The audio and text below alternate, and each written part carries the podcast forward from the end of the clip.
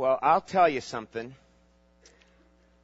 It was pretty easy at the beginning of this week, thinking about being up here today.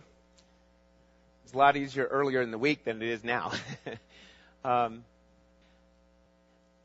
want to give you a little bit of a report on things and say again thank you for your faithful prayers on behalf of Sarah and Noreen and I and our family.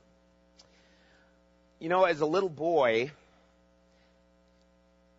I really had a thing with going out in the storms.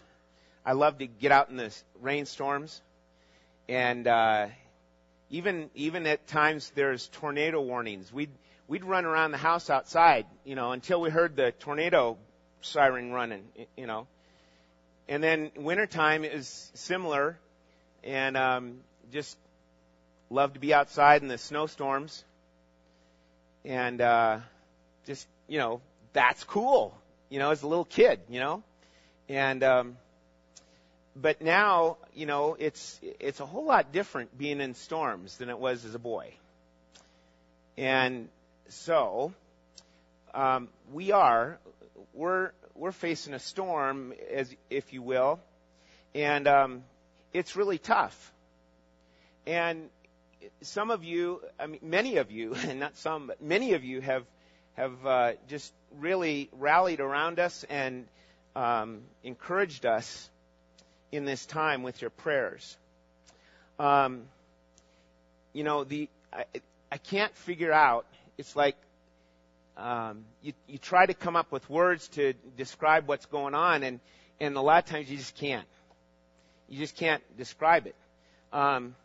We are, you know, Sarah right now is she's just getting weaker and weaker. She's coughing. She can't eat a whole lot. You know, she tries to, but it just doesn't work too well. And she looks up, you know, gets excited about, you know, when, like, her sister Heidi came this week, and that was something that they, you know, they had good times with each other. And so that's good. And right now she's not on the chemo tablets.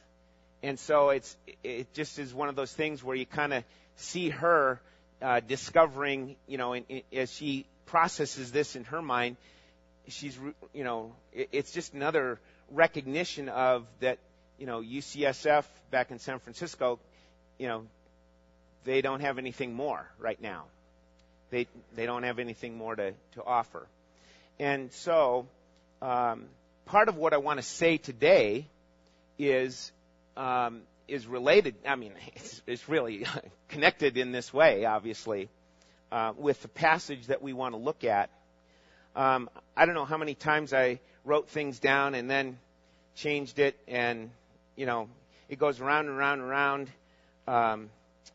You know, she's, it's just, it's, as you can imagine, it's tough to see, you know, one of your children go through something like this. You know, some of you have been through it before yourself. And, you know, there's a connection there that we, you know, have, you know, because you know, it's like, what do you say? What do you do? We're in uncharted waters. We can't see very far in front of us. It's a fog. It's low visibility. It's feeling caught in the waves, and you know, emotionally speaking, you come up and all of a sudden there's calm waters, and then the next thing you know, you get kind of thrown under again. So it goes back and forth. And I'm not trying to mention this now about simply us, but I want to mention it so that we all know how better to help people. Okay? As a believer in Jesus Christ, if you are a believer in Jesus Christ, you and I are called to come alongside those that are hurting. And, you know, there's times where you know, you don't, I mean, like for us, you know, people call us, say, hey, I want to do anything I can for you. And we say, thank you. I don't know what you can do right now. And we obviously say, well, thank you for the prayers. Keep praying. You know, right now it's not like we need, you know, the food program every night. We don't need that. It's just, you know, Sarah doesn't eat much. So it's just a lot of unpredictability at the very moment.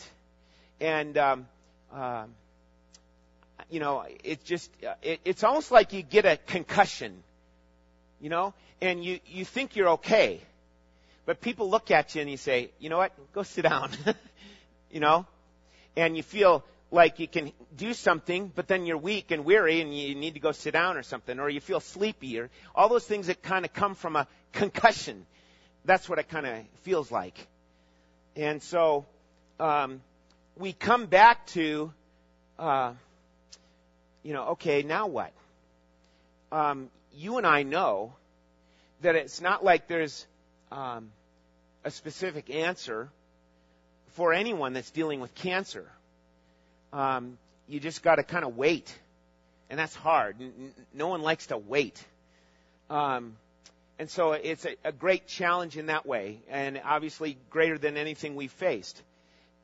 But I want you to remember, too, that there's other, you know, you know other people that have already dealt with cancer and that others may deal with it in the future. It's not like it's, that's that now, and now we don't have to face that anymore. We're in this life, and guess what? This world is a fallen world. That's a part of what we're connecting to. We live in a fallen world. And my problem is I want to pretend like I'm in a small world at Disneyland. I won't sing the song, don't worry. But you know, I have those false hopes. I have those, you know, kind of that dreamy world sometimes that I want to go back to, you know. And we don't live in that kind of world. We live in a fallen world. And you know, you as a Christian, if you're a believer, you need to, you know, you just got to recognize that there will be storms that will come. If you haven't faced a tough moment in your life in that way, they will come. They will come. And so what it comes back to is a test of your faith. Whatever it is that you come upon, it all comes back to, it's a test of your faith. And what will happen when you have something of a crisis in your life? And some of you already have, I know. And you know that it does. It comes back to the moment of, what am I going to do? How am I going to respond?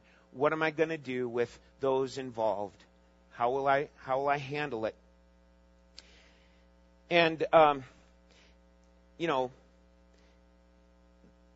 I can't think of anything good about cancer, can you? But there's one thing that comes up in it, and it's really from our dear brother that's now with the Lord, John Duncan. He was the first one I heard refer to it, but he said, you know, it's like it's a reality of a physical nature, and it's internal. But you know what it does? It reminds us of what? Our sin nature.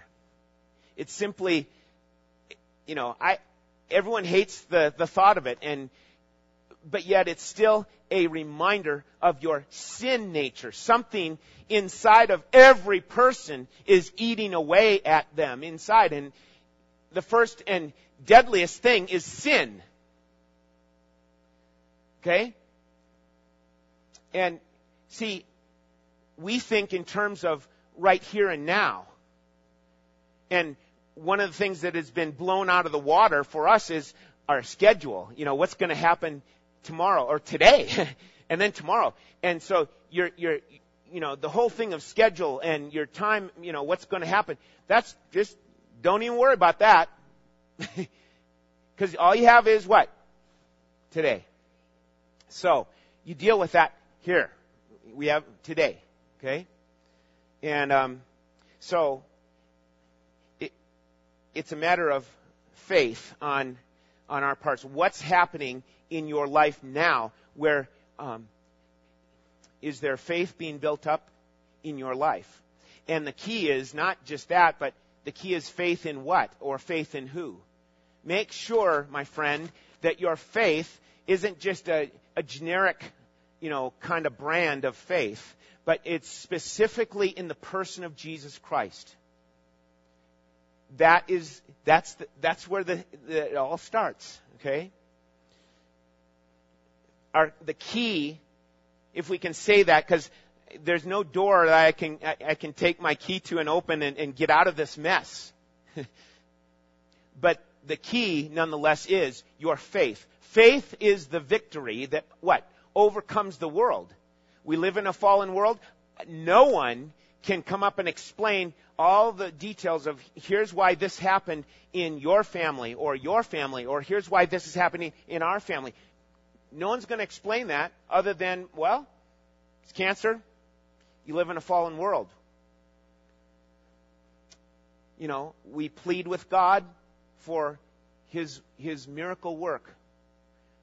We ask Him that He would do His great work, and I do. I feel like the Father, in Mark chapter 9, that cried out, "Lord, I believe.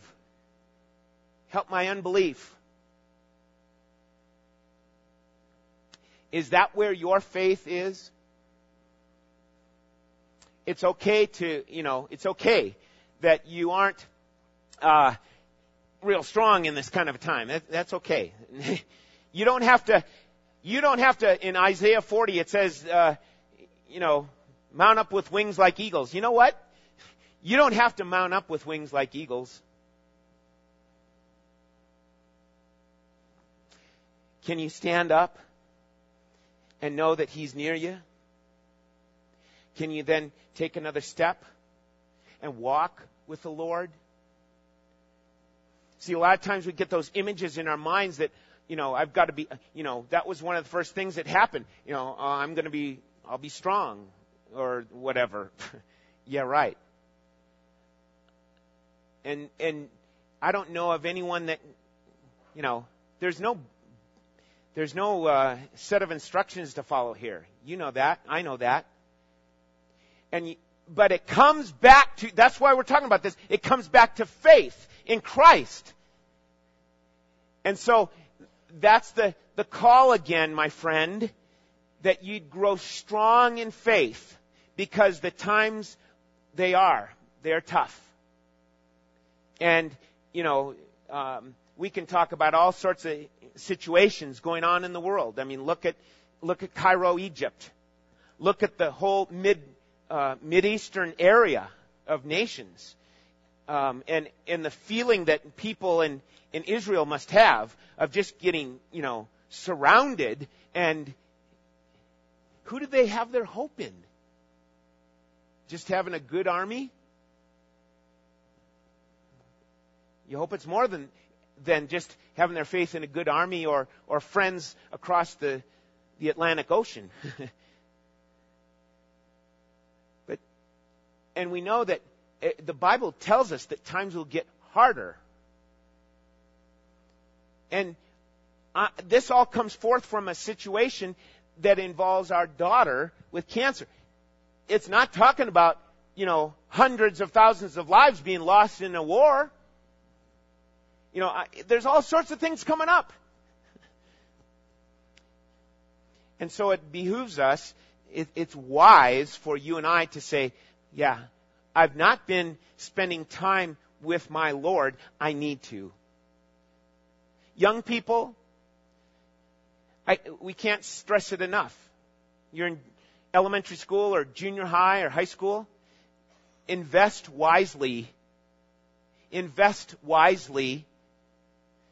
Invest time in the Word of God. Invest time in worshiping Him. Don't wait till a crisis happens and then, maybe God's getting my attention. No. Don't wait for that crisis. Start now. Recognize here's a wise choice to spend time in the Word. And when the day of distress comes, Proverbs 24:10, your strength will not be limited. But see, the verse in Proverbs 24:10 says, in the day of distress, he who is slack will be limited in his strength. And the kind of thing that, you know, some of you have faced, you know, in losing a loved one of, you know, whether it's a spouse or a child or a grandchild or whatever, you know, you never can pump up enough to be all ready for it. You never can.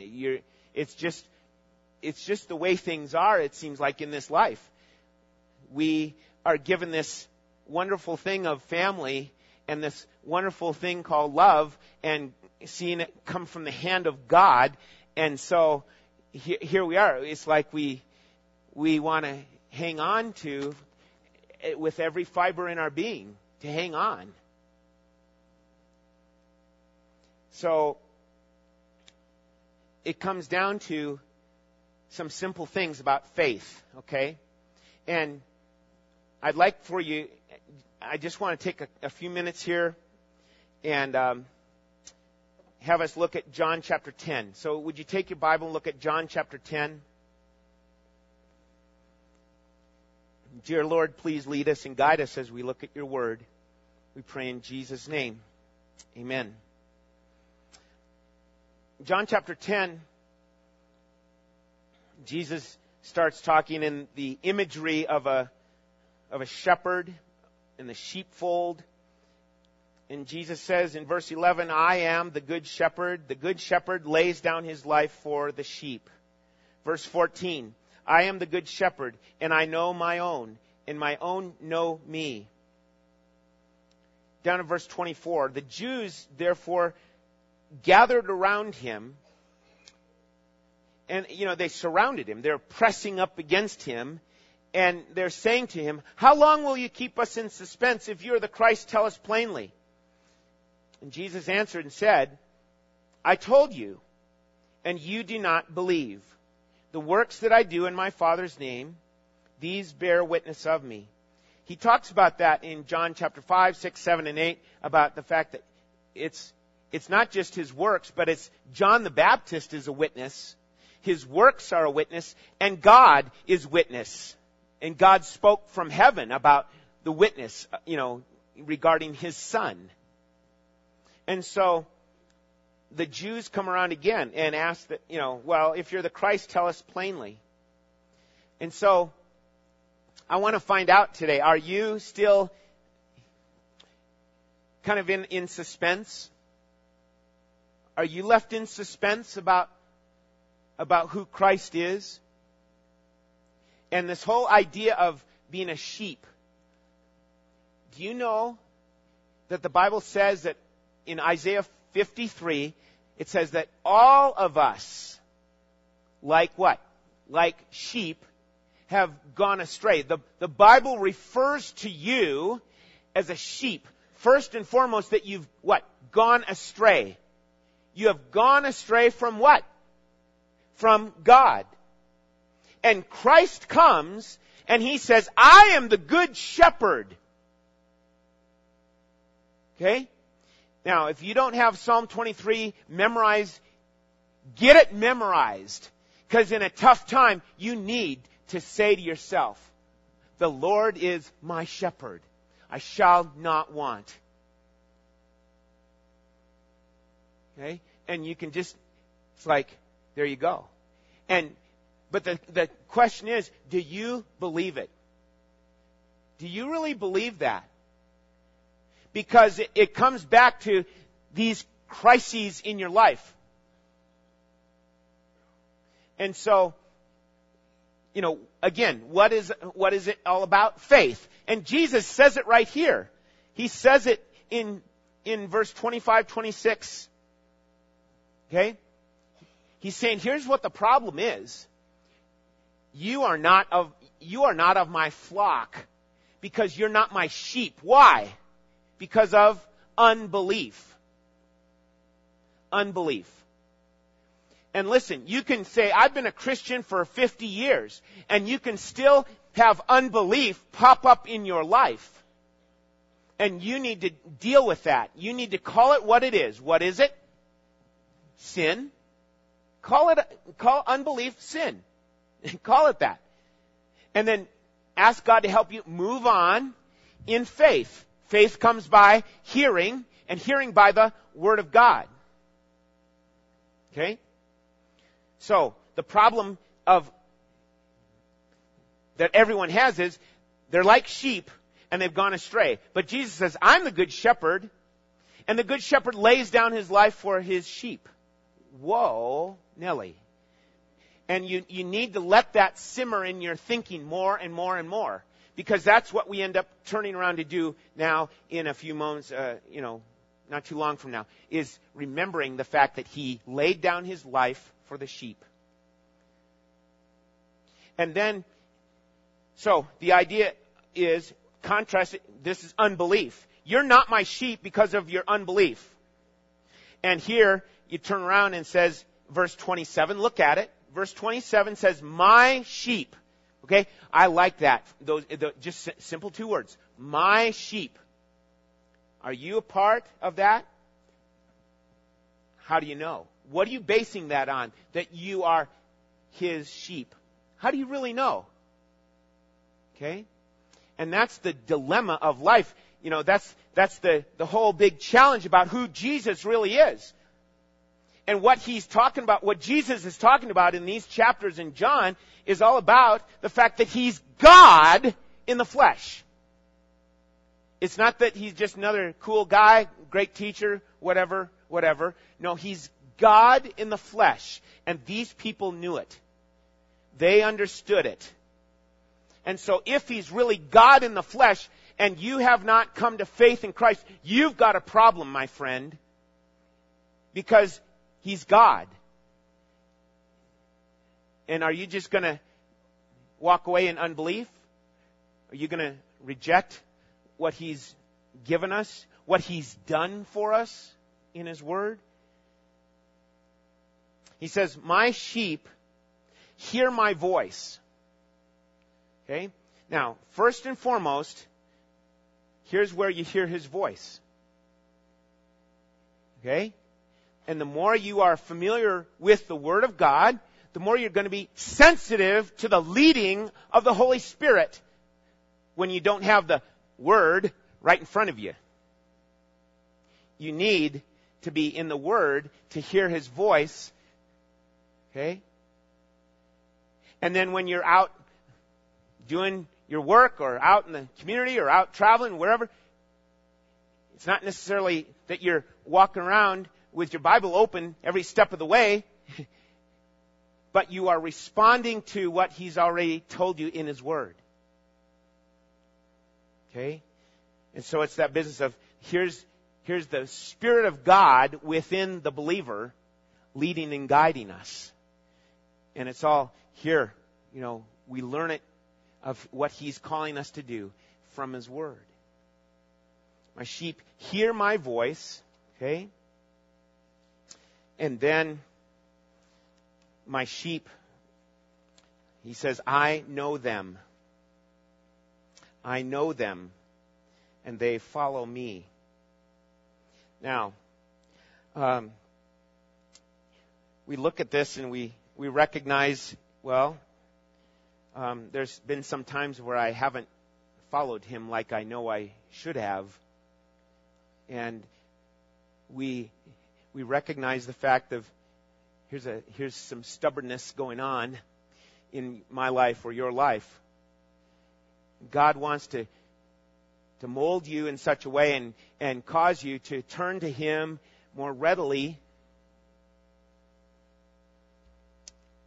so that we would be sheep that follow Him. What's the whole idea behind a sheep? Not a very complimentary term. Some of you have heard it before. They're not the most intelligent animal out there on the block. I hear they're dumb. There, I said it. And they're not, they're probably stinky. all the kind of things that you attach to what a sheep really is all about. And guess what? He used that term to describe us. We're easily lost. And you know what else? We're defenseless. A sheep is defenseless. And yet, some of us act like we don't need to be near the shepherd by our actions and by our words. We act and live in such a way that, we're the strutting little sheep out there thinking we're going to do, kind of come alongside the big bulls out in the field. It's true. Because we're stubborn. And the more that we'll just let the Word of God richly dwell within our hearts, the more we'll be thinking in response to what He has or what He allows.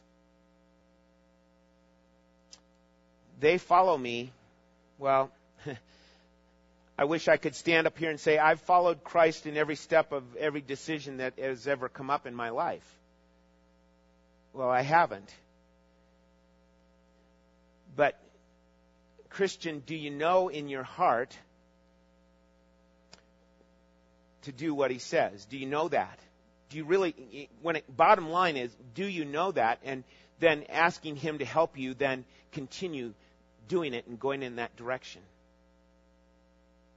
So, my sheep hear my voice. Do you hunger for His word? Well, I'm glad that you're here this morning. But continue, to hunger for His word. I know them, He says. There's assurance, right? I know them. And we're not talking about some, like the governor, let's say. The governor, brand new governor in the state, and he invites you to the party. I don't think anyone in here would get invited because no one, well, maybe one or two might know him. I wouldn't get invited. You know what I'm saying? And yet, we're talking about God here. We're talking about God. God saying, I know them. Romans 8:16 says, His Spirit bears witness with our spirit that we are children of God. Remember the bookmark we handed out a couple of weeks ago about being, who you are in Christ? And it keeps coming back to that, my friend. Are you listening to the voices of whoever else or whatever else? Or are you listening to the voice of God, the voice of Christ, the voice of the Spirit in the Word coming at you? Saying, here, you're a child of God. Walk by faith. Receive the grace that He has for us. And then they follow me. So we recognize that we are stubborn, but let's continue on to follow Him. Okay? Well, look at verse 28. He says, And I give eternal life to them, and they shall never perish. No one shall snatch them out of my hand. My Father, who has given them to me, is greater than all, and no one is able to snatch them out of the Father's hand. So put this together. All the storms of life, all the things that happen, all the tragedies, all the accidents, all the stuff that goes on that we can't answer, that we don't know what is going on specifically, but we come back to a passage like this and say, what? I, as a Christian, I'm in His grip. I'm in His grip. No one. He says it how many times there?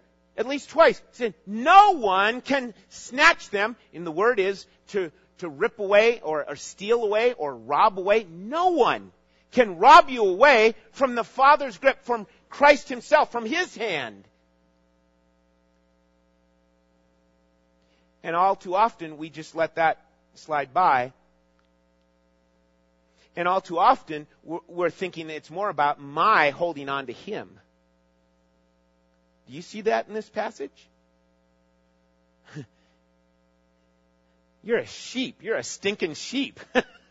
And so, you're holding on to the shepherd like that? I don't think so.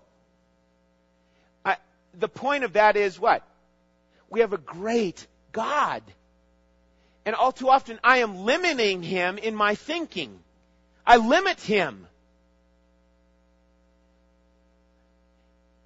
And I need to admit that to him. Do you put God in a box? Or are you trying to learn of the great glories that will go on forever and ever about who God is? Because that's what heaven's going to be like. And he says, I give them eternal life. And the reason is because of Christ. He is himself what eternity is all about.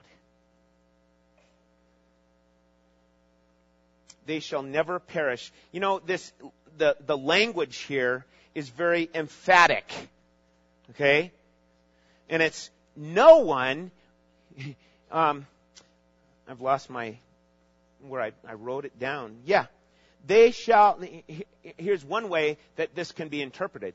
They shall not ever perish forever. I'll say it again. They shall not ever perish forever is the idea behind the verse. There's emphasis on this. Okay? So, he gives eternal life. Okay? He gives assurance. They will never perish. Okay? Now, this is a distinction here because there will be some that will perish because they are condemned. They are under the wrath of God and they will not repent and believe. So therefore, there will be some that will perish. Are you one? Or are you now in his fold? And so, he gives eternal life. He gives assurance. They will never perish. He gives security, protection. No one will ever snatch them out of my hand, Christ, or the Father's hand. And then what does he say in verse 30? I and the Father are one.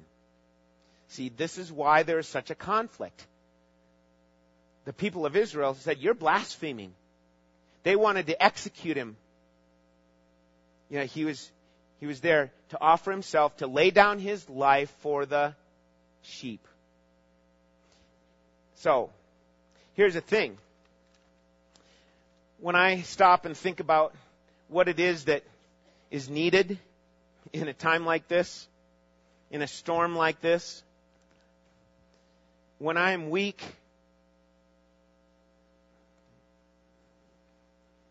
I can land on that statement and say, I am weak. Or I can finish it off by saying, when I'm weak, he is what? He is strong. And again, if you are not dunking your head and your heart into the Word of God, you will be weak, my friend. And you can say, oh, but I'm going to heaven. But you know that it's the strength comes from him through his word, carried on and sustained by his Spirit. And so we need to let the word of Christ richly dwell and wash us over. That idea of water, like water, washing over. The other stuff, the stains of the world just flick away finally after enough water has passed over it. So let the Word of God wash over your minds and your hearts. Okay? He's laid down his life for the sheep, and that is, there it is. And this is the essence of what we do here, is to remember his sacrifice. He willingly laid down his life. It wasn't because the Romans finally caught him or Judas finally betrayed him. He willingly laid down his life because he knew that was the only way there could be a perfect sacrifice for sinners. The Old Testament system was a repetitive thing because it was imperfect. It wasn't going to cover it all.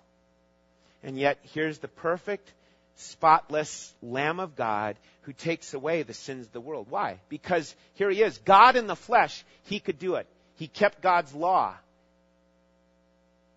And he's not just the sacrifice that took your place. He's the propitiation, which means that He took the wrath of God against sin. God has to punish sin to be God. And Christ became the propitiation so that the wrath of God fell on Him for your sin, for your penalty, your punishment. Christ took it.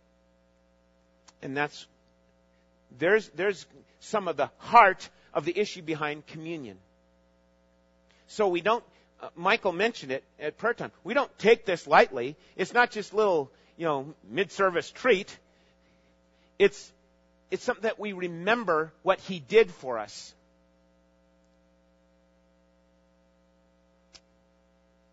If you don't know Him, don't partake. If you don't know the Lord in your life, don't partake of this, because it's a mockery of what He accomplished.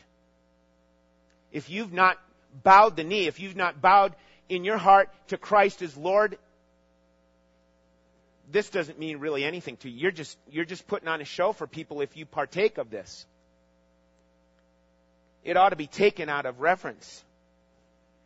It ought to be taken out of worship and thanks.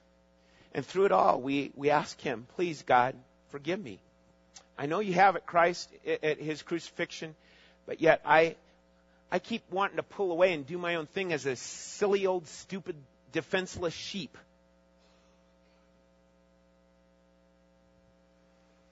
And so, it's the blood of Christ that makes this possible. The precious blood of Jesus Christ that was shed on the cross for your redemption. And when God looks at that and sees the blood covering you, you're safe. You are totally, perfectly safe from the wrath of God because of Christ. Isn't that good? It's amazing.